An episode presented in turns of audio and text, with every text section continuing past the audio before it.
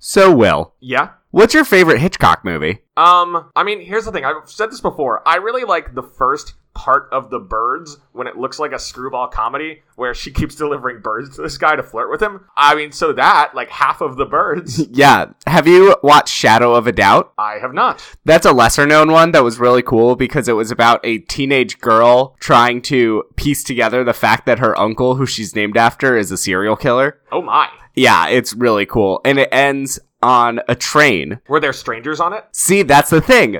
I haven't seen that one, but watching this week's movie now really made me want to watch it. Especially because it's based on a novel by Patricia Highsmith. Exactly. The woman who wrote the book that became Carol also wrote Strangers on a Train. Right, and that was actually her first book. Yeah, it's insane to like think of these as the same person. Right, this is in the same cinematic universe as Throw Mama from the Train, the Billy Crystal Danny DeVito adaptation of that novel. Didn't Danny DeVito write that? He definitely Or I mean directed, Directed it? it, yeah. Oh my god. What a weird connected world. And this is how we connect Carol to Danny DeVito. They're set at different times, so they could be in the same universe. It is possible. Yeah, so Patricia Highsmith, that's her name, right? Yep. She was a famous detective novelist, but in 1952 she released a lesbian book. Well, the thing is, she wasn't like famous as a detective novelist because The Price of Salt is only her second book. So she Or writes like famous as a detective novelist these days. yeah, yeah. She wrote Strangers on a Train that got optioned by Hitchcock. They made the movie. She's working on her next book and she writes The Price of Salt. And the editors are like, "Hey, you might want to use a, a different name for this." So Yeah. it's published under the name Claire Morgan. And then she spends the rest of her career writing more of these kind of thriller books. She wrote all the Mr. Ripley books. And this is this weird outlier that she doesn't actually publicly acknowledge as her book until 1990. Yeah, it's probably for the time probably smart for her publishers to be like, "Hey, put a different name cuz otherwise you're that lesbian author." And that's what she said in a lot of interviews. She was like, Yeah. I myself didn't really want to put my name on it because I didn't want to become a lesbian author. I'd already somehow become a thriller author after writing one book. Yeah, it does not take much to get pigeonholed in the book industry. Yeah. That is one thing we have learned. So I found that really interesting because I was just like, huh, Carol and Hitchcock somehow do exist in the same world. There are some ways where there, there is a similarity And to there- the feel yeah. of it. The obsessive quality of this story has a certain Hitchcockian feel to it. Very much so, where it's like so focused on the people, which Hitchcock definitely is. There were elements of it that kind of reminded me of Vertigo. yeah. Just this insatiable need to to see someone to be near them to know what's going on with them Right. But this one is definitely less controlling. and certainly nobody falls off of a church bell tower Yeah. Because, you know, Vertigo, not exactly a healthy example of a relationship. no And this, we'll probably talk about it, but it is an interesting whirlwind romance. It is, yeah. I mean, we're getting kind of into the weeds considering Yeah. we formally started the episode, but this is in part based on an experience that Patricia Highsmith had.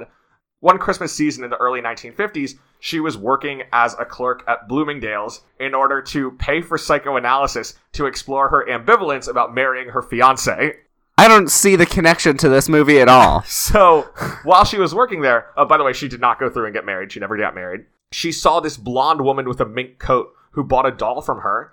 And Patricia Highsmith got kind of obsessed with her. And she went home that night and wrote out this outline for the whole book in a couple of hours while also suffering from a pretty intense fever. So this story kind of feels like a fever dream at times. And it literally is. Oh my She put it god. together while in bed with a pretty serious fever, is what she wrote the outline and then worked it out into a book over the next couple of months. She also herself became kind of captivated with this woman and held onto her address from the store and like went to her address and like kind of spied on her a couple of times. Ooh, that's not good. Yeah. Uh, you know what else I just thought of would have been a great cold open because I feel like we're about to begin the episode. Yeah, what would it be? There's one correct answer. What's the best Sarah Paulson movie? It's Down with Love. It's Down with Love. I've never seen a wig stay so firmly in place, and I will never forget that, about that movie. rules. Just the fact that Sarah Paulson's wig is so maybe carved out of plastic, and there's no way you could say it's not carved out of plastic, makes it very much stand out. She's also okay with the gays in that movie. I'm trying to remember, like, Uh, she is How would flirting that- with with Catcher Block's friend. oh yes, and she and then- thinks they're in love. she thinks he's gay and she's like we can still get married like not a big deal Yeah, that's a very Sarah Paulson move. Uh, but yeah, we've kind of started digging deep into this film already, so we might as well start the show. Let's go for it. Welcome to We Love the Love, a Hollywood romance podcast. I'm Mark and I'm gay. And I'm Will, and I'm a ginger. And as you may know, this is a podcast uh, with a dedicated mission, an investigative bent, you might say, but like not investigative where we're going to like sneak up on you and record you without your permission. Instead, we're going to focus on bringing to light truths that everyone deserves to know. And really, the deepest truth that we're interested in is the question of whether Hollywood romance actually makes any sense. Sometimes I want to start checking Twitter because this gets longer and longer every week. That was far from the longest. that was far from the longest, but I usually zone out when he does this. and that one was relevant to the movie. Yep. But we ask also, are these people dateable or even likable? It doesn't matter if the romance is a main plot or if it's a one scene flirtation. We will dig in. We'll see what's there. It's our sacred mission. It's our solemn duty. It is our unbreakable vow. We will not stop until we've found a conclusive answer. Which, you know, is difficult because there's a lot of movies, There are And- so many movies. a lot of different levels of believability. I know. I think that this one's going to be pretty good. Yeah, we've But- definitely bitten off more than we could chew on this Oh. investigation. For sure. but I believe in us. Are we limited to American cinema? No, we did call Hona Ho. That is true. It is not even a Hollywood romance podcast. It's We're just mostly Hollywood romance. mostly, but just kind of general movies. yeah, I mean, this one was mostly financed in Britain. I didn't know that. Yeah. But as you probably know, we're talking this week about Carol, the 2015 Todd Haynes film. I also like how we will sometimes act like, surprise, this is the movie we're doing, even though it's the name of the episode. I mean, that's just kind of like one of those conventions of podcasting that you roll with. I know, it's something that everyone does, and it's always just like, I'm pretty sure I know what we're talking about. I mean, on some of the podcast apps, it auto plays through episodes. Yeah. What we should start doing is titling our episodes with movies we're not covering, and then they'll have no idea what's coming. That's a great way to make people very angry. I know, I love it. Speaking of movies we're not covering, Oh, God. why are we still doing this DreamWorks thing? I don't know. I hate it so much. it's the worst. I do want you to watch How to Train Your Dragon. Ugh, but I I mean, like on the other hand, we could like throw down an ultimatum and be like, no more, I mean, yeah. Good God. it's because driving us insane. it came up again. So I have some new classes because it's a new semester, and I forget how this stuff came up. I think a student out of the blue talked about B movie as a good movie. So I had to go into the whole thing about B movie, and then they were like, "But that's an outlier for DreamWorks," and I was like, "What are you talking about?" And just thinking about all of the DreamWorks that we've watched over the last year. But at the same time, it's like, I still feel like I have hope that something somewhere will show up good, mostly How to Train Your Dragon. But I've been so beaten down It's so That- agonizing. at, that, like, at best, it'll be The mediocre. last one we did was Madagascar. That is the real problem. That movie was garbage. I don't know about this. You know what's not garbage? The movie Carol. Woo! Oh my god, this movie. From like the first opening shot of this movie, the amount of feelings you get. There's a point in this movie. I mean, I've already said that it kind of feels at times like a fever dream, like you're not quite sure what's real and what's not. Yeah. But there's a point in this movie where Jake Lacey's character Richard accuses Therese of being in a trance. And she insists that she's not, that she's thinking very seriously about what's going on. But there is a trance like quality to this movie. for sure, you Where- can see it in the filmmaking. it's almost like just two hours of a held breath, just waiting to see what happens. It's one of those movies that uses quiet so powerfully. This movie's nominated for a bunch of Oscars, including uh, Best Actress for Kate Blanchett, Supporting Actress for Rooney Mara, Cinematography, Adapted Screenplay, Costume Design, and the big one for me is Score, because that score by Carter Burwell really builds out this sense of momentum without ever being aggressive in it. It almost reminds me of one of Hans Zimmer's Batman scores, where you just feel like this forward motion driving, but it never quite resolves. Even at the end of the movie, it doesn't resolve the musical thought because it's just constantly pushing you forward. You're constantly waiting for the next moment. On, and on some levels, you're waiting for this to turn into a tragedy. Yeah, I mean, I was. I'd even seen it, and I kind of forgot that it wasn't a full tragedy because that's the way we're trained in film. I feel is what sticks is the sad parts because in any queer story you can only remember like we're trained that to only expect drama and tragedy so that when something tragic strikes that sticks more than remembering that oh wait this does have a at least ambiguously happy ending possibly hopeful, possibly hopeful yeah which is kind of similar to the ending in the original novel, which got The Price of Salt heralded as this like happy ending book, which always a little bit confused Patricia Highsmith. She was like, it's ambiguous at best, but a lot of lesbian literature at the time in the 1950s did have these endings in which people either ended up happier in heterosexual relationships or else wound up dead. That was a way to sort of cover up for society's lack of approval for these relationships to the point that like lesbian novels with happy endings were sometimes marked obscene by the USPS and weren't distributed. it's the same reason that in vertigo she has to fall from the roof because she cheated She didn't just Like, cheat. She's also and- an accessory to murder. But honestly, I feel like the movie more condemns the cheating at times. Like, she cheated and was an accessory to murder, so she couldn't get a happy ending. She had to fall off. And at the time, being a lesbian was the moral equivalent to these things, in a way. Right. So you also had to get your comeuppance. Yes. Although I think the movie also plays with some interesting aspects where like society is less aware of lesbianism than it is of male to male relationships to the point that like women could live together semi openly under the guise of just being like gal pals to an extent that men struggled a lot more with, which creates this really fascinating space that Carol in particular, but Therese as the movie goes on, lives in. Right, because even today in a lot of countries, the idea of female homosexuality just doesn't, it's not believed in. Right. because women aren't sexual beings. So the idea that women would be interested in sex outside of men who have all of the sex drive is just impossible to fathom, which lets women just kind of, you know, be gal pals. Everyone's like, look at these close friends. Isn't it great? Isn't it great? These women are such good friends. And that also raises the interesting point of her husband knowing about Yeah. Carol and kind of seeing it as a habit that she falls back into in a way. right. It's like drinking or something like that. Right. it's a from Hardra's perspective a destructive habit, but nothing more than that. yeah, because the idea that she could be attracted to women and not a man is hard for him to see. And we don't know if she's not attracted to men. Harge is gross, so like I understand why that marriage might have fallen through, even if she was attracted to him. So we don't know for sure whether she's like exclusively into women and pretending or not. But yeah, it's an interesting one. Harj actually and, and Richard as well are interesting male, for want of a better word, well, male obstacles yeah, because they could be a lot worse. than they, are in the could movie. be. There are elements of the both of them, particularly Harj, that are pretty awful. It's hard to forgive the shit he pulls. Right. Whereas Richard doesn't do anything Richard except really be just doesn't understand her. he tries to fit Therese into the box he expects women to fall into and doesn't listen to her, which is what everyone is taught to do at the time. Whereas Harge attempts to make it so that Carol never sees her daughter again, which is unforgivable.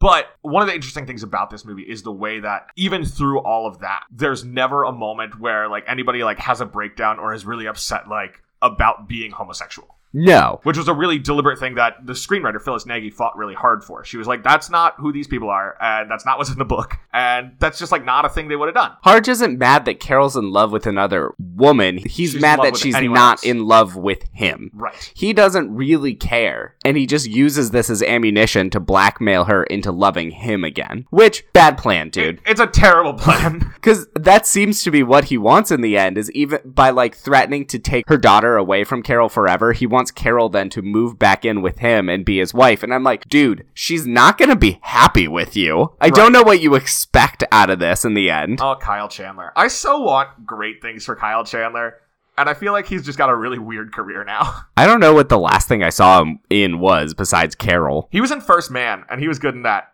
He was the guy who drew the lines on the chalkboard to the moon, which was What great. an important role. Oh, he was in Game Night.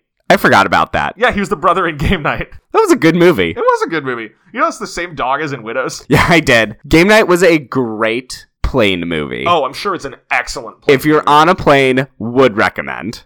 But back to Carol. yeah, back to Carol. So, like we said, it's based on this novel by Patricia Highsmith, who's a really cool lady. Uh, not a lady I would want to spend time with. She seems terrible, but interesting. So she was born in Texas to a single mother, and she was raised by her grandmother there until her mother pulled her to New York. And then her mother was kind of awful to her and they had this like weird kind of codependent relationship where they were both always trying to be around each other but also really hostile to each other to the point that like her mother would like talk to her about like having tried to abort her by drinking turpentine Oh God. yeah so then eventually highsmith she grows up she becomes a writer she actually wrote comic books for a while in the 1950s during that heyday she wrote for timely which later became marvel she wrote for fawcett which created captain marvel aka shazam not the marvel one Then she also wrote a children's book, which I have not yet tracked down, but it's called Miranda the Panda is on the Veranda. I love it. So I desperately want to read that. All right. Let's see if it's on Amazon. She was fairly openly lesbian. She actually carried around a billfold of all these women she'd been with, and she would just flip through them sometimes. Oh God. It's on Amazon. Yo, But it costs $99.94 for a hardcover and it is out of print. well, if you want to send us a copy of Miranda the Panda is on the Veranda, you can send it to us courtesy of the Square Apron offices. This is such a bummer. I feel like someone would have um like photocopied it online at least One would illegally. It's such a great name. I know. It's so excellent. And it's possible that Highsmith had a thing for animals, or at least unusual animals. And I don't know if pandas fit into that. They probably did in 1960s or whenever it was written. I want you to guess Patricia Highsmith's favorite animal. Is it a giraffe? It is an invertebrate. Oh man, um, there's so many more of those. uh, is it a lobster? It is not. I don't know what it is. It's snails. She kept hundreds of snails as pets. Oh God, She would sometimes carry around with them in her bag or stuffed into her bra so she could have her snails with her. that's horrifying. Isn't it weird? yeah, why would you bring them with you? So they can always be near you, snailing around. Oh God. I will say I do like snails. And one time I accidentally stepped on a snail and I could hear its shell crack and I felt so guilty. Oh no! I had to like run away and not look back because I felt so bad. Wait, so you did a snail hit and I run? did. I fully did a hit and run. I couldn't bring myself to see. Are you the villain in DreamWorks Turbo, the snail racing movie? I refused to watch that This is one. why we have to stop. this. We took on a mantle heavier than we could bear. What if we just watch the DreamWorks Netflix shows like Turbo Fast? Or is it Turbo Speed? One of those. Turbo speed makes more sense. Yeah, I don't know that it makes sense. Uh, turbo fast. Good God. Okay, Patricia Highsmith. Interesting lady. yeah, pet snails. Pet snails. She also seems like she was pretty mean. Yeah. Um, I uh, like kind of scrolling through her page, and I just saw a um. She was considered by some as a lesbian with a misogynist streak. Yep.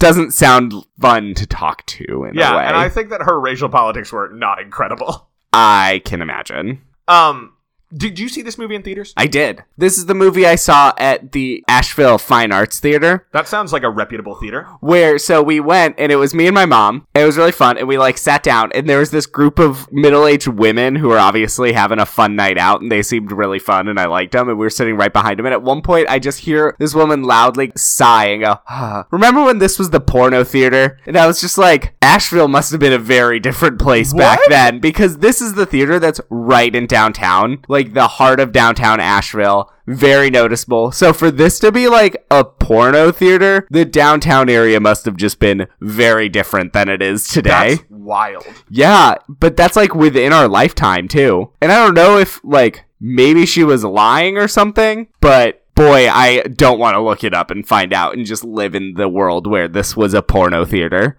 That's wild. Yeah. I saw this movie at the Sundial movie theater, and now it's an AMC. I think at the time it was at Carmike in St. Petersburg, Florida.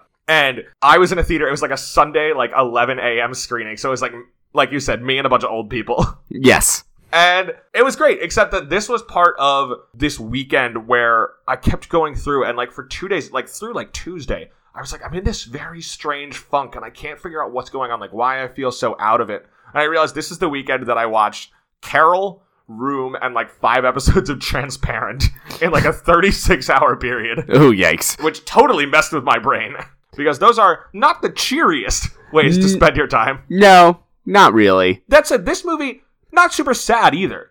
If you haven't seen it, highly, highly, highly recommend it. Yeah, it's not a full tearjerker though. Like it wouldn't make you weep that heavily. Like I ended this movie the same way I ended rewatching The Force Awakens last weekend, which was cheering loudly and pumping my fist because it's great. Uh, sorry, I just saw on Patricia Highsmith's uh, Wikipedia page she disliked Koreans because quote they ate dogs. That's just a sentence that's in there. Okay, well, Patricia Highsmith, you're carrying a bunch of snails around in your purse, so who are you to talk about how people use animals? Yeah, I don't know what's up with her. There's a lot more interesting stuff there to read later. If they ever made a biopic of her, it would have to mostly be about the snails. It should be told through the snail's perspective. Oh! And then investigate her racist views through the lens of her snails in her purse. This is excellent. So, is there going to be like snail racism as part of this? Between different kinds of snails? Yes. Like, almost like it turns into the sneeches then? Yep, the sneeches based off of the different. I assume they're not all the same species of snail. Probably not. I hope none of How them. many species of snail are there? I'm guessing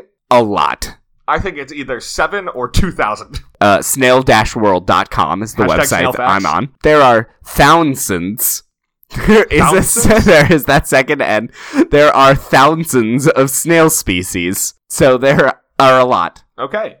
Maybe Patricia Highsmith had like a Pokemon mentality and she wanted to catch them all. I mean, you probably shouldn't catch all of them because many of them are poisonous. I feel like that's not a turnoff for her. No, probably not. I'm not going to get over the word thousands. Think of a very slow way to murder somebody.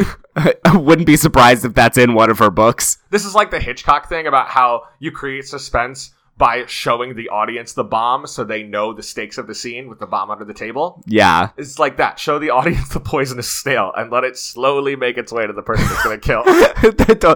it's just a movie where an hour in the middle of this hour and a half movie is just watching a snail slowly slither towards someone knowing it's poisonous. I feel like we just invented the movie Rubber with the killer Tyler Oh, who just rolls God. down the highway. I can't talk about that movie. It was just so bad. That's one of the only movies I've ever not finished. Yeah, we gave up on that. Should we start talking about Carol? Like the five points? Uh, sure. I think just other uh, things to note, since you brought up the subject of thousands, I think we should note that that's about how much money this movie made. I mean, it made about $12 million Really? in total in its release. It's a pretty anemic box office. It never made more than like 1.8 million in a weekend. I think honestly, what probably killed it was that it came out in late December and then didn't get a Best Picture nomination, which is the kind of boost that a movie like this would use when it comes out in that window. Yeah. It did well overseas enough. Did it really? Yeah, international box office was 30 million. Oh, good for it. So its total performance was 42 million dollars. How much of that was in the UK? I'm trying to find that now. I'm on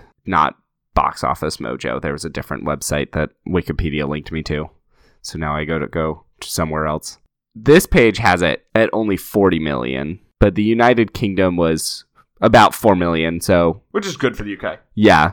not like blowing the doors open, but solid enough. This movie was not a huge sensation, which is a shame because it is really, really good. And it got some love in terms of Oscar nominations. Like I said, it got those six nominations. It didn't actually wind up winning any of them. Rooney Mara did tie for Best Actress at Cannes, where the movie won the Queer Palm, but Oscars not so much. I remember the like knock against it in Oscar campaign season was that a lot of people found the movie cold, which I've never really felt. It's reserved in a way, but it's that held breath kind of aspect where when it releases, it's excellent. That sounds like bullshit come up with by older men to justify why they didn't vote for this movie.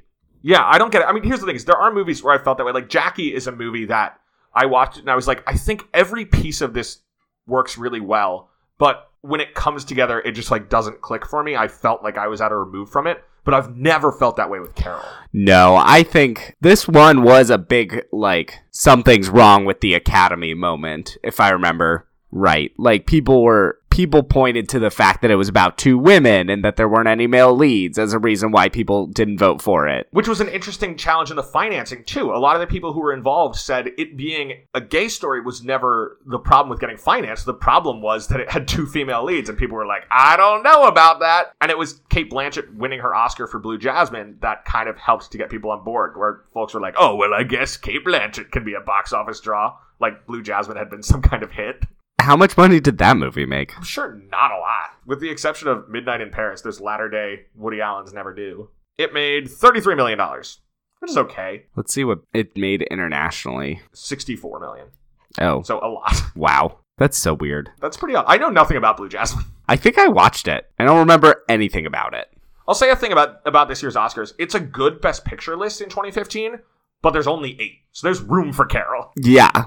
You don't even have to kick anyone off. That's the weirdest part. Is it's not like, "Oh, this movie edged out Carol." It was just that no one voted for it. But I think the demographics of the Academy in 2015 compared to 2019 are very different. Absolutely. Yeah. Now the demographics of the Oscars are just like so muddled that it goes all over the place. Yeah. Remember when a movie about a woman and a fishman falling in love was the safe consensus pick? Hilarious. Someone was making the case in Vulture that the weirdo Best Picture nominees this year are actually a reflection of the Academy's diversity things working because the fact that we can't figure out how you would nominate this group of movies together means lots of different constituencies are getting represented in the list. That's true. That's a good point. So that's kind of a nice way to think about this weirdo list that we have this year. Yeah, what a mix. For that, stay tuned for our Oscars episode in a couple of weeks. Yeah, as a warning, I didn't do great this year. There are a lot of movies on that list I don't want to watch. I saw all of them but Bohemian Rhapsody, which I still don't really intend to see. No, I have no real interest in it. I feel about it a lot about the way I felt about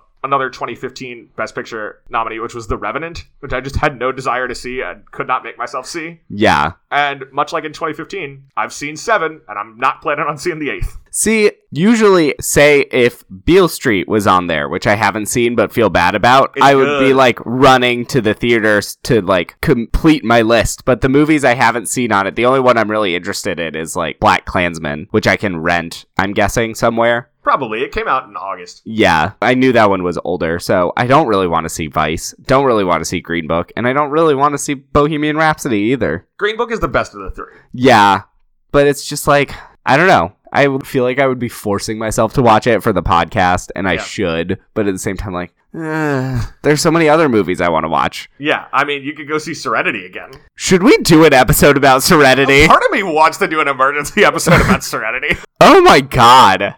Okay, we can't talk about that because that'll be way That'll be too the long. whole episode. We really got to start the points. All right, as you know, every week we break a movie down into five different points to uh, investigate the romance and focus on the development of the love story in a movie. This gives us the opportunity to ignore the stuff that's not part of the love story, like when Kate Blanchett puts on a giant spiky headdress and fights against the armies of Asgard. You can cut that part out. We're moving on. All right, point zero. This show has been broken in year two. I know it has, It's a disaster. But so it's not really a point zero because it's part of a later point. But I wanted to acknowledge that this movie opens in media res. Like it opens from someone else's perspective who walks in on a dinner between Carol and Therese at a restaurant and then like greets Therese like an old friend. And so it's kind of like you see that happen. You know that something intense is happening between them, but you don't have the details of it. And that opening, I think, is really well done. You get Oh, a absolutely. lot lot out of the like first 30 seconds. right, and I think this, as in many parts of the movie, is a testament to the cinematography. Right. Which is Oscar nominated for Edward Lockman. It does the watching so well. yes. There are some really cool parts where you're from a character's perspective. There's a shot when they're at the Christmas tree market and the camera's actually moving in lieu of Rooney Mara's face, almost Right. like you're playing a video game. But it does such a good job of navigating her perspective as she observes the world. But we also get a lot of really clever, like looking through windows and looking through crowds just to get a sense of the distance that plays such an important role in this relationship. yeah. It's really just so well done. And in this opening scene, there is about 10 seconds in which two people put their hands on Therese's shoulder Incredible. and the amount of emotion you get, and you see neither of their faces when they're doing this. You see Therese sitting there, and as she's leaving, Carol puts her hand on her shoulder and says, like, it's nice to see you. And I got chills. And There's not like a squeeze. There's not anything too intense, but you do feel a certain amount of pressure yeah. placed. And Therese looks at it, and there's just this like ecstatic kind of sense to it. Yeah, it's next level hand acting Right. on the part of Kate Blanchett. And then Therese's friend, as he's leaving to go make a phone call or something, it's just like he hasn't seen her in a few months, so he puts his hand on Therese's shoulder casually and is As just he walks like, away. "Oh, good to see you." And you can just see it shows you how much feeling before you see the romance between these two women. You see how much feeling there exists between them in comparison to just a normal shoulder touch. It's an incredible opening. it's insane. This is about when I started pumping my fist. Yes. But then it brings us to a cut to the past. And point number one. And point number one.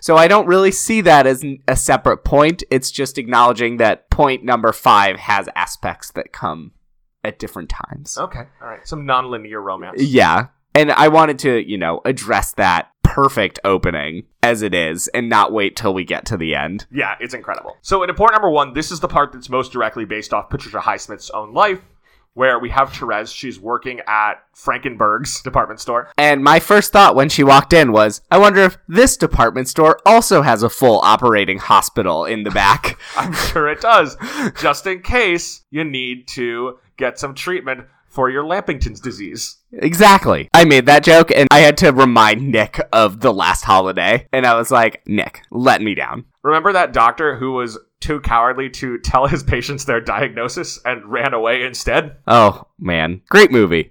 Don't fight me on this. This is a great movie. This is a great movie. There can be more than one great movie. Yeah, these are not on the same level. They're not, but you know what? They're not trying to be. That's true. Anyway, So we're at Frankenberg's.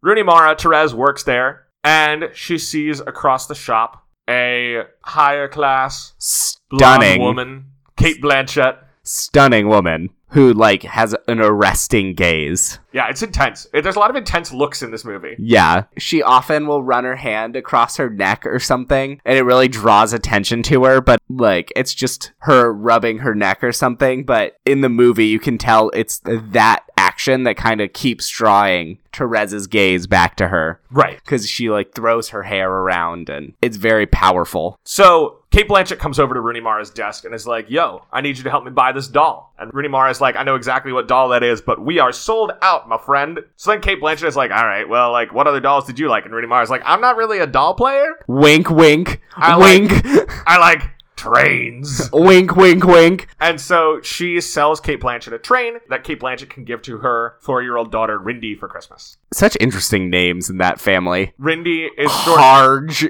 I, and, I think Harge is short for Harchimedes. and Rindy. Rindy is short for uh, Rindy Tindy Tenbo, No Sarembo, Charibari Ruchi, P- Perry Pembo. I don't know what that is reference to. That's Ah, weird, uh, like fairy tale kind of thing. I think it might have been Italian. When I was in like elementary school, they showed us this video about Tiki Tiki Tempo, No So Rumbo, Chari Baruchi, Pip Perry Bembo. I think he falls in a well and maybe he drowns because when people are like, oh, he fell down the well, and they have to say his name to be like, here's what happened. But his name takes so long to say that he winds up drowning before anyone can help him. It's like Dark Lassie. Tiki Tiki Tembo is based off of a children's book that is considered controversial as it's set in China, Oh, but it tells a Japanese story and does not portray Chinese culture accurately. why did I think it was Italian? I don't know. Oh. So it's written by Arlene Mosel and Blair Lent, but the point of the story is to explain why Chinese names are so short, Wow. which I guess puts it in the same It's category like a as like Just So story. how the ostrich got its long necks. Wow, that's uncomfortable. Yikes. Huh. So anyway, uh, Rooney Mara sells the train, and then Carol says goodbye and goes off, and that's the end of the movie. They never see each other again. Except Carol left her gloves behind. and so Rooney Mara, as Therese, has Carol's information because of the um, order, which is getting delivered Right. So she has her address, her so name, she has her dress. all that So she sends the gloves in a package to Carol's house. to be like, "Hey, here you go." And Here then you go. Carol calls the store and is like, "Yo, put me in touch with whoever returned my gloves." And it's Rooney Mara, and she's like, "Hey," and Carol's like, "Thanks for returning my gloves. Let's get lunch." And Rooney Mara's like, "I guess, I guess so." Yes. That's point number two.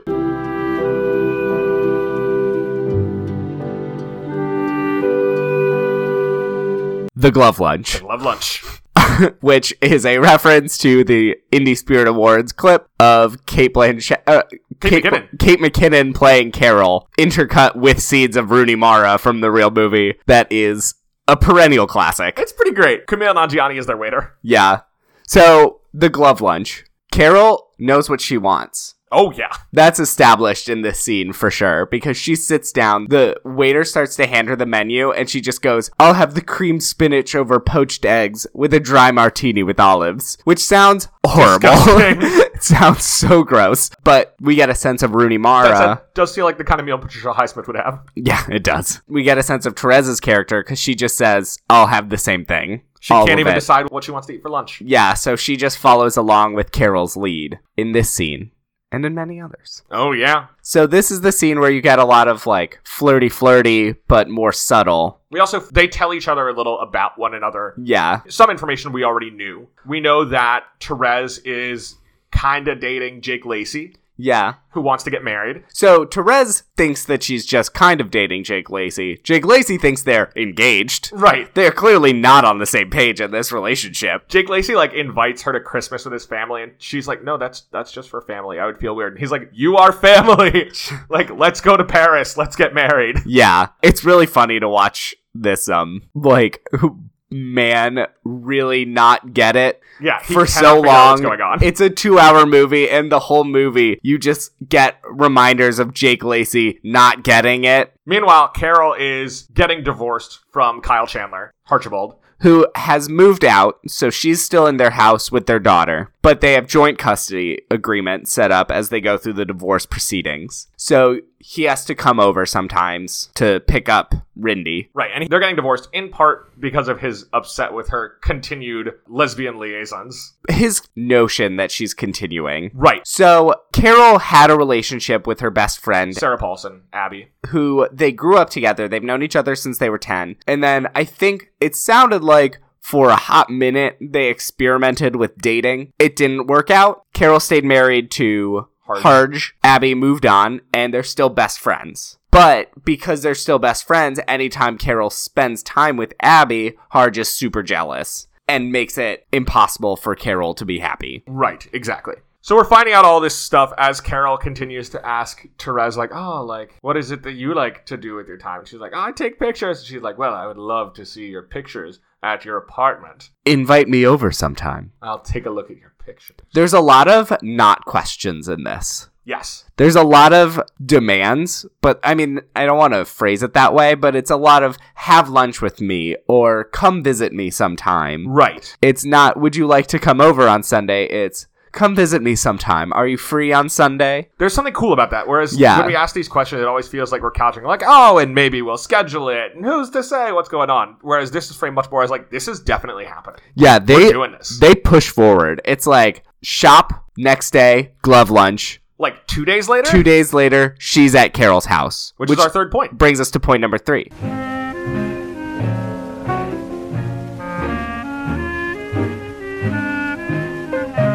They're building relationship in New York. They're building a train. They're building a train. So Carol invites Therese over and picks her up in the city. Jake Lacey is there to drop Therese off in the car and is kind Nice of of him. Yeah, and he's kind of like, "Why are you driving out to the middle of nowhere with this stranger?" And she's like, "What's it to you? Get off my back. I, I don't know what you're He's talking like, about." we are engaged.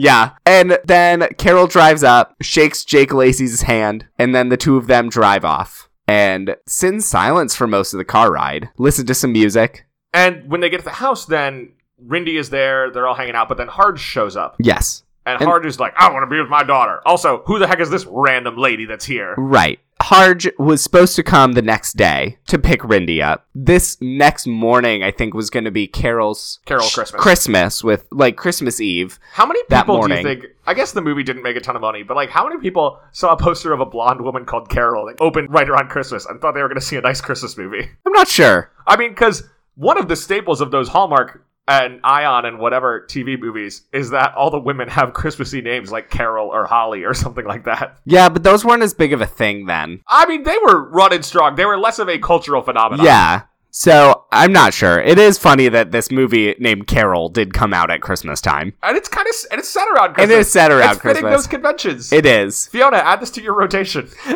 So Harge shows up early to take Rindy away before Carol gets a chance to spend Christmas, like her Christmas with her daughter. Rindy didn't even get to open any of her presents yet, but that's because Harge's mom decided last minute that they're going to book a flight and go to Florida for Christmas. Right. Because Rindy was always going to spend Christmas Day with Harge and Harge's family. And Harge again, still unfortunately in love with Carol and wanting to try to go back to his perception of the way things were, keeps trying to get Carol to go with him. Right. And then is, you know, suspicious of why Therese is there. Yeah, who is this shop girl? and Why is she yeah. And, you know, he's not wrong to be suspicious. here? Right. I mean, this is weird. It is. That pisses him off even more. They fight. he seems a little drunk. Yeah. Carol doesn't like that putting her daughter in the car with him, but there's nothing she can do. And he is not driving. No, but she's not happy about any of this. Right. And he keeps grabbing at her, telling her to go pack a suitcase, and eventually she does kind of push him over and then goes inside. Goes back in, and basically, then Therese is like, I can leave. I'm gonna get a cab.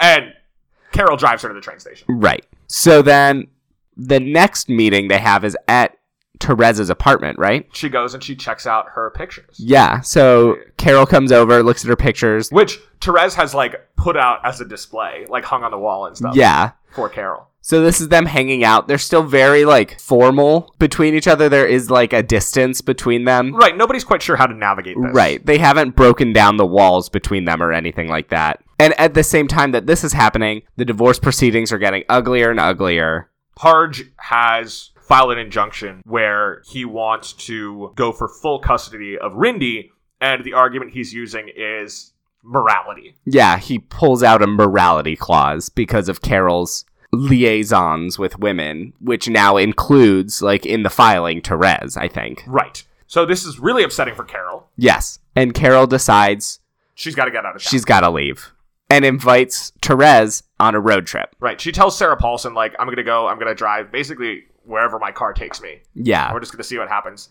And she invites Therese, and Therese is like, yeah, sure, why not? Yep. Because she's so captivated She, by Carol. Yeah, she is fascinated by Carol. And we see that, like, the first time she goes out to Carol's house, they stop along the way. I mentioned this earlier and pick up a Christmas tree. And we can see in the way that Therese watches her, the way that she's taking pictures, there is this, like, fever dream obsession that recalls some of those Hitchcock movies. And so when she's given this opportunity to spend a lot of time with Carol, she cannot say no. Yeah. She feels this compulsion. And Jake Lacey is bewildered by this. He's like, You don't know this lady. She just kind of showed up at your work one day. Therese is like, Oh, you know, I- my rent is paid through February because I had some extra money saved. And Jake Lacey's like, That is the money that was supposed to get you to Paris on a trip with me. What is happening here? Yeah, Jake Lacey is very annoyed. This is when he says like you're in a trance, you're in a dream. W- And there is that dreamlike quality to all of yeah. this. But Therese is like no, this is the most awake I've ever been and packs and leaves. And this brings us to point number 4.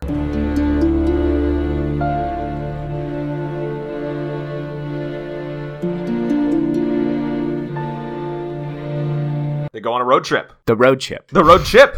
So, it's essentially what it is. Carol and Therese are road tripping around. They go through Pennsylvania, Ohio, into Illinois and They s- Iowa. They stay in motels. At first they're staying in separate rooms. Yeah, they're getting separate rooms. They're staying in separate rooms, but still spending time together. Carol's paying for everything. Great. yeah, That's the way to road like, trip. Thank goodness for. uh I'll go on a road trip with Carol. Yeah, I'd go. That was one thing. I was like, this seems like my ideal life: going on a road trip with Kate Blanchett, Who pays for everything? just paying for everything. yeah, I'm down. I'd do it. Kate, hit us up. If I'd known Kate Blanchett for two days, like you think, like, oh, it's so weird that Therese says yes to Carol on a road trip, even though they've known each other for like four days. But also, if Kate Blanchett and I knew each other for four days, and she was like, "Come on a road trip with me," I would immediately call Let's my go. job and just be like, "I'm gonna be gone. I don't know how long. Kate Blanchett's taking me on a road trip." My rent's paid through February. I know that was supposed to, like, I don't know, be my food money, but Kate Blanchett will take care of me. Yep. So, Kate Blanchett, if you're listening,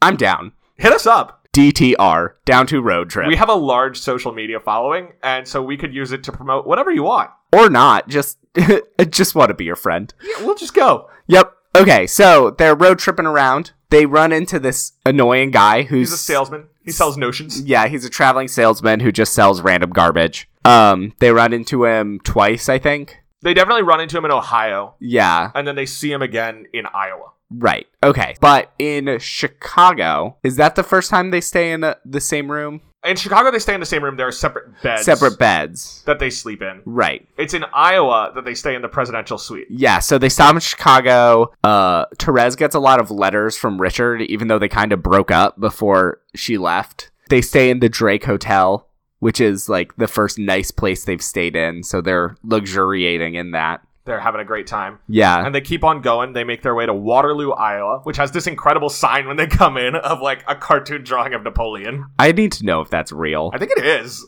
And so then they're staying in a motel again, but they get the presidential suite this time. It's an attractive deal. It's not the only attractive deal that happens that night. Yeah. So they It's New Year's Eve. It's New Year's Eve. They're staying in the same hotel room, and Carol takes a shower, and Therese brings her her clothing. It's very intimate. And as midnight strikes, they're hanging out. Therese is sitting in a chair, Carol's standing behind her, They're both in robes. and Carol takes off her robe Yep. and they have sex. Yep. And it's very well done. It is. And Compared to, again, we've already mentioned, we saw Serenity. If you want to see something wild, if you want to see really bad sex in a movie, Go watch see Serenity.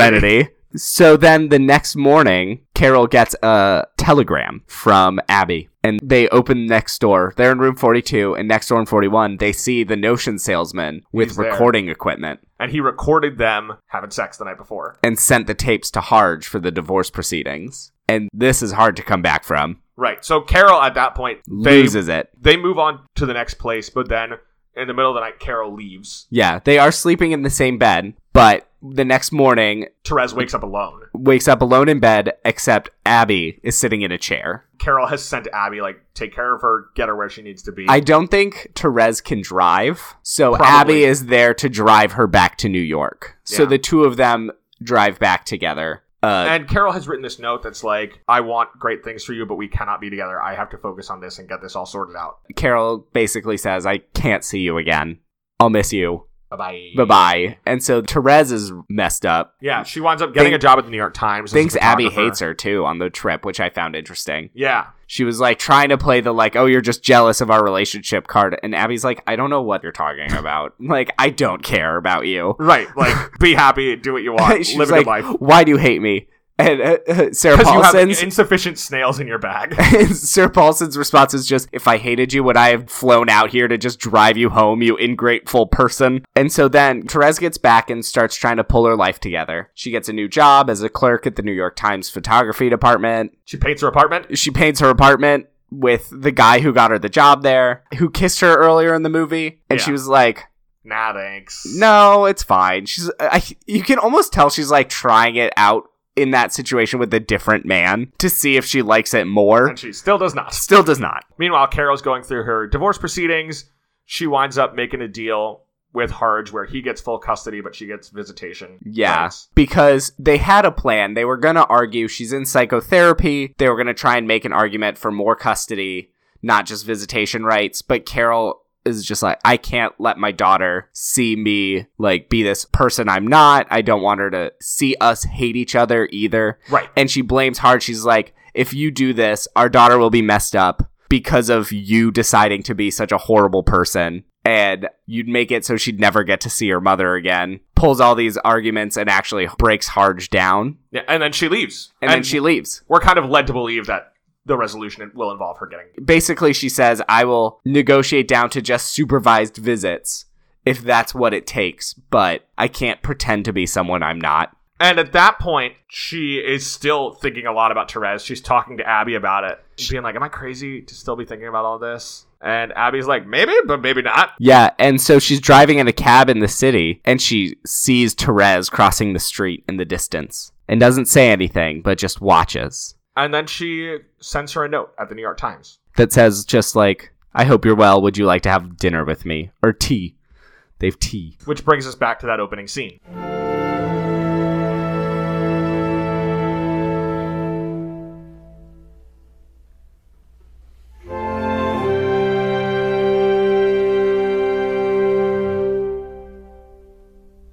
Right. So that's where we go in. They're getting their tea. Carol says, I love you. And then we get, And that's when the dude interrupts. And that's when And we it's get like, the hey, dude Therese, interrupting. good to see you. It's haven't been a while. seen you in months. You coming to the party with us? I'll give you a ride. And Therese is like, oh, this is very awkward. I'm a very shy person. I don't even know what lunch to order. Someone just told me they love me, and now a loud man is here. That's when Carol stands up and is saying goodbye and does the hand touch and walks out. And But she also has previously said, if you'd like to join me, I'm having dinner at the Oak Room tonight. that's right. Before she said, I love you. And Therese was like, yeah, I don't think I'm going to do that. Yeah. Therese is justifiably still upset and is not really opening up or reciprocating anything from Carol. right. But then Therese goes to the party and she's like going around chatting with people, Carrie Brownstein's there. playing Carrie Brownstein. Yeah, she's not acting. I think she just wandered onto set and was like, "Oh, there's a party," and she starts trying to flirt with Therese. But then Therese leaves. She walks past. She sees Jake Lacey dancing with a new girl. Yeah, She sees the New York Times guy watching movies and taking notes. right. And so everyone seems like coupled up and happy, and she's just not. She leaves and she goes to the Oak Room. You got that Carter Burwell score just driving forward. Yeah, she pushes her way past the maitre d, who's like, "You can't go in without a reservation." She's like, "I'm meeting someone." He's like, "I can't let you in," and she's just like, "Screw Keeps you." blazing past. blazes past, walks through the restaurant, and eventually sees Carol sitting in the back corner, laughing with her friends, tosses her hair over her shoulder and rubs her neck, And then Carol sees her. and smiles. And they both smile. And that's the ending. This movie rules. This movie was great. but it's so, it's like difficult to describe how it's great because so much of it is in those visuals. Yeah, it's also like we kind of just blaze through their whole relationship, and it makes it seem faster than it is. It's still a two hour movie. Yeah. It's just a lot of long, lingering shots that really builds up the fascination of these two women. Right. It's that fever dream obsession. Yeah. So do you find the romance between Carol and Therese believable? I do. I think so too. Yeah. There is the like road trip after three days kind of deal. Yeah, that is a little like out there, but also I think at the time, if you found someone who you were attracted to, was attracted to you, and you- it was like a same sex couple, I feel like you probably just went for it I agree. because it was so rare. So I understand why that they move so fast and just like their whole relationship feels built up in a way where I was on board. Yeah. And just every piece of the movie works so well to build up the intensity of that obsession. Right. So we really get it from the way that the camera just kind of lingers on each of the people to. I, I keep bringing it back to the score because I really, really like the Oh, score. I in this love movie. it. But then also just the ways that the characters are so subdued in the way they talk to each other. But- there is yeah. a nervousness but a certainty to it that is really kind of fascinating. and you can just see it in they show all the photographs that Therese took of Carol on Yes. their trip, and you can just see it in the pictures too. The feelings, the intensity of her emotion towards Carol and her fascination with this person. So where would you rate this on our 10 point scale where 0 is totally unbelievable, none of it makes any sense to 10 is like completely believable, it all clicks. I'm at nine or a ten. I agree. I'm a, I I, think I'm a 9. think I'm a The Uh, nine. road trip is still a lot for me. Yeah, if they weren't going on a road trip, No, which Oh, no, no. is a road trip of undefined length and destination. yeah, then it would probably be a ten. Yeah. But it also wouldn't have been as good of a movie. Exactly. The road trip is great. so you have to like you know trade off your believability for quality of film. There was a funny thing. Or I read an interview with Todd Haynes, and he talked about the road trip from a cinematography perspective as being inspired by Steven Spielberg's The Sugarland Express, which I could like kind of see in some of the ways that there are shots done from outside the car looking in on the people in there and their interactions. But that's such a different movie that it was kind of weird to be thinking about it while watching this. I should watch that movie. You would love it. Okay, so Will, Yes. do you think they're dateable? Um, I'm struggling with this. Yeah. Not for me, I don't think. I don't think so. A lot of that is because of the cultural differences, I think, just almost of the time that it's set, right. where everyone's so formal, you know, dating just felt very different. Yeah, and Therese's Therese is so passive. passivity, her uncertainty is kind of exhausting to me. Yeah. Then Carol's very intense. Too intense. Too intense. I'm happy they found each other. Yeah. Um, our dining tastes just don't line up. No, good God. Honestly, the no pizza was consumed in this movie. The poached spin, uh, the boiled spinach over poached eggs really threw me off of Carol as a person yeah. because of how disgusting that sounds. Is she a bad person? So I'm gonna go with mm, probably not. Okay, but then who would you date if you had to date someone in the movie? I'm gonna give you one guess. There's only one answer. There that is works. one answer. There's basically four people in this movie, and I've got two of them we've ruled out, and one is Harge who tries to take Carol's daughter away from her. So that leaves the person. plus then you're dating a guy named Harge. yeah. So that leaves the one person who, also in every other movie we've watched with her, I've chosen. Right. we So- always choose Sarah Paulson. I It's think Sarah we chose Sarah Paulson. Paulson for the post. I think we chose Sarah Paulson for Down with Love, also, for sure. She's great. She's perfect. And Abby is the person I would want to date. Abby's fun loving, Caring. like open lesbian, caring, actively dating other women. Yeah, she's great. She's so cool. All right, that probably does it for this movie. It kind of Oh. rules. Do you think they'd stay together? Oh yeah, um, Unclear. maybe. It's really hard to tell. I don't know. I can see Therese moving in and them living as gal pals for a while, but Yeah. the societal pressure of the era is just difficult. And they are very different. Therese maybe might come into her own and realize that, I don't know. It's, also hard for me to think about this without thinking again of Patricia Highsmith herself, who was never in a like really long lasting relationship Yeah. and who had based Carol not just on the woman in Bloomingdale's, but also on some other women that she did have relationships with, including uh, one woman, Virginia Kent Catherwood, who lost custody of her children because of recordings of her lesbian trysts in a hotel room. So, like, I think the connections to Highsmith's life, where she's pulling on that, make me partially draw conclusions to the other parts of her life where I don't really see this carrying on. Therese is, by all accounts, very much an avatar of Patricia Highsmith. Yeah. So I'm leaning towards no, but I don't think that's a bad thing. Yeah. So I think that about does it. That about does it for this movie. Looking towards next week, we're doing another one of those all time classic family dinner movies. We're going to take a look at Shrek 2 again. Just kidding. We're never doing another DreamWorks movie. So next week we're covering Guess Who's Coming to Dinner, Yo. which Will says is an all-time classic family dinner movie, but I was disappointed in the lack of dinner consumed in this movie. No dinner is eaten in this movie. you see no one eating dinner. it does have two title drops, though. It does. It's a great movie. I wanted to have like a little kazoo or one of those birthday blowers that unfurls when you blow into it. So I can like, "Rah." Yeah. Very excited to talk about this one. It's great. Until then, of course, you can follow the show on Facebook and Twitter at Love the Love Pod, and you can email us questions or movie suggestions at lovethelovepod at gmail.com. Make sure to rate, review, and subscribe to the show. Last question, Mark. What is the best piece of dating advice we got from this movie? Seemed like wearing perfume that the husband you're currently divorcing bought you worked out pretty well for Carol. I was going to say just trains. Good, good work, Will. Selling Carol a train seemed to work really well. Trains are great. Took a I'm nice very long pro- pause to come up with the word trains. I'm very pro train. I had trains in my head when you asked. I was just trying to think if there was a better way to word it, and I decided there was not. All right. Until next time, I'm gay. And I'm a ginger, so between the two of us, we know everything there is to know about romance. Bye.